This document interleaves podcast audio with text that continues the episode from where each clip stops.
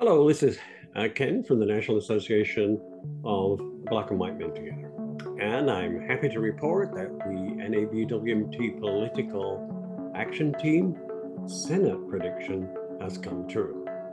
So you recall that the last uh, NABWMT convention speaker, my husband and I predicted that the Democrats would win a majority uh, of 51 to 49 Senate seats. So this came true as gratefully Warnock beat Walker in Georgia, giving the Democrats this 51st seat. And we thank the team for helping us point out candidates' policy that align with the values of the NA. Warnock used the cadences and languages he honed as a senior pastor Atlanta's historic Ebenezer Baptist Church to ask Georgia voters to rise above the acrimony and division of Donald J. Trump's politics. He said, quote, because this is America, because we have always had a path to make our country greater against unspeakable odds, here we stand together. Warnock wrote the provisions in the Inflation Reduction Act that capped insulin prices for Medicare patients. He also supported the vast Infrastructure Investment and Jobs Act, which boosted federal funding for Georgia's roads and bridges and the expanded child tax credit, the single largest tax cut for middle and working class families in America. The senator is one of three black um, lawmakers now serving in the Senate. He will remain part of a stunningly small group of the more than 2,000 people who have served in the Senate. Only 11 have been black. Mr. Warnock won with overwhelming support from black voters who expressed disappointment and anger at what they saw as an effort to manipulate them to support a flawed black Republican candidate, candidate who they believe had been selected because of his race by political figures who would dictate his actions. So, what are the lessons we learned from this campaign? First, Walker's loss to the Senator Ralph Warnock showed that flawed candidates with extreme views cannot always rely on partisan loyalties to lift them. And so, Warnock not only gave Democrats some breathing room in a closely divided Senate, but also showed that values and character matter.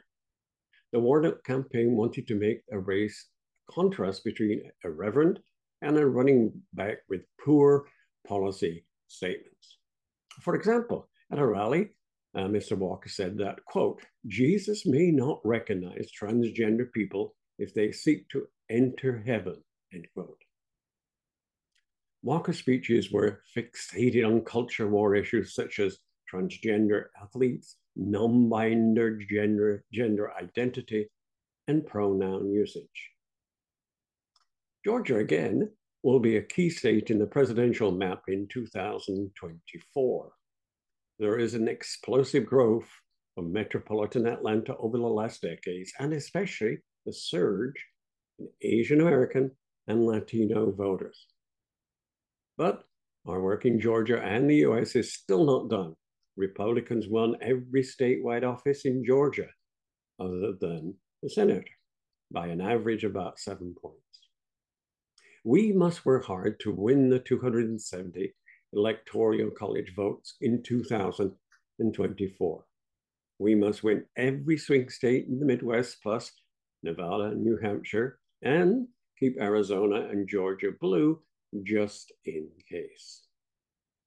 And the NABWMT should determine the policies of candidates whose policies align with the NA's value. And as an example, the Democrats have a durable coalition in Nevada, the core of which is unionized casino workers in Las Vegas. But Democrats have assembled a no less formidable turnout operation in Georgia, a much more populous and more geographically complex state. Thus, we must help to run not only just a metro-centric outreach, but help build organizing infrastructure across all states with patience.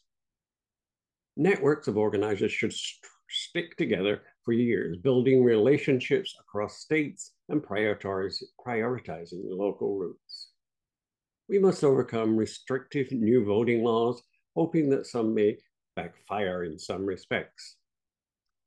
Anticipating long lines at the polls, civil rights groups can plan, quote, parties to the polls in states. African Americans in Georgia know how to mobilize, but one shouldn't have to out organize voter suppression.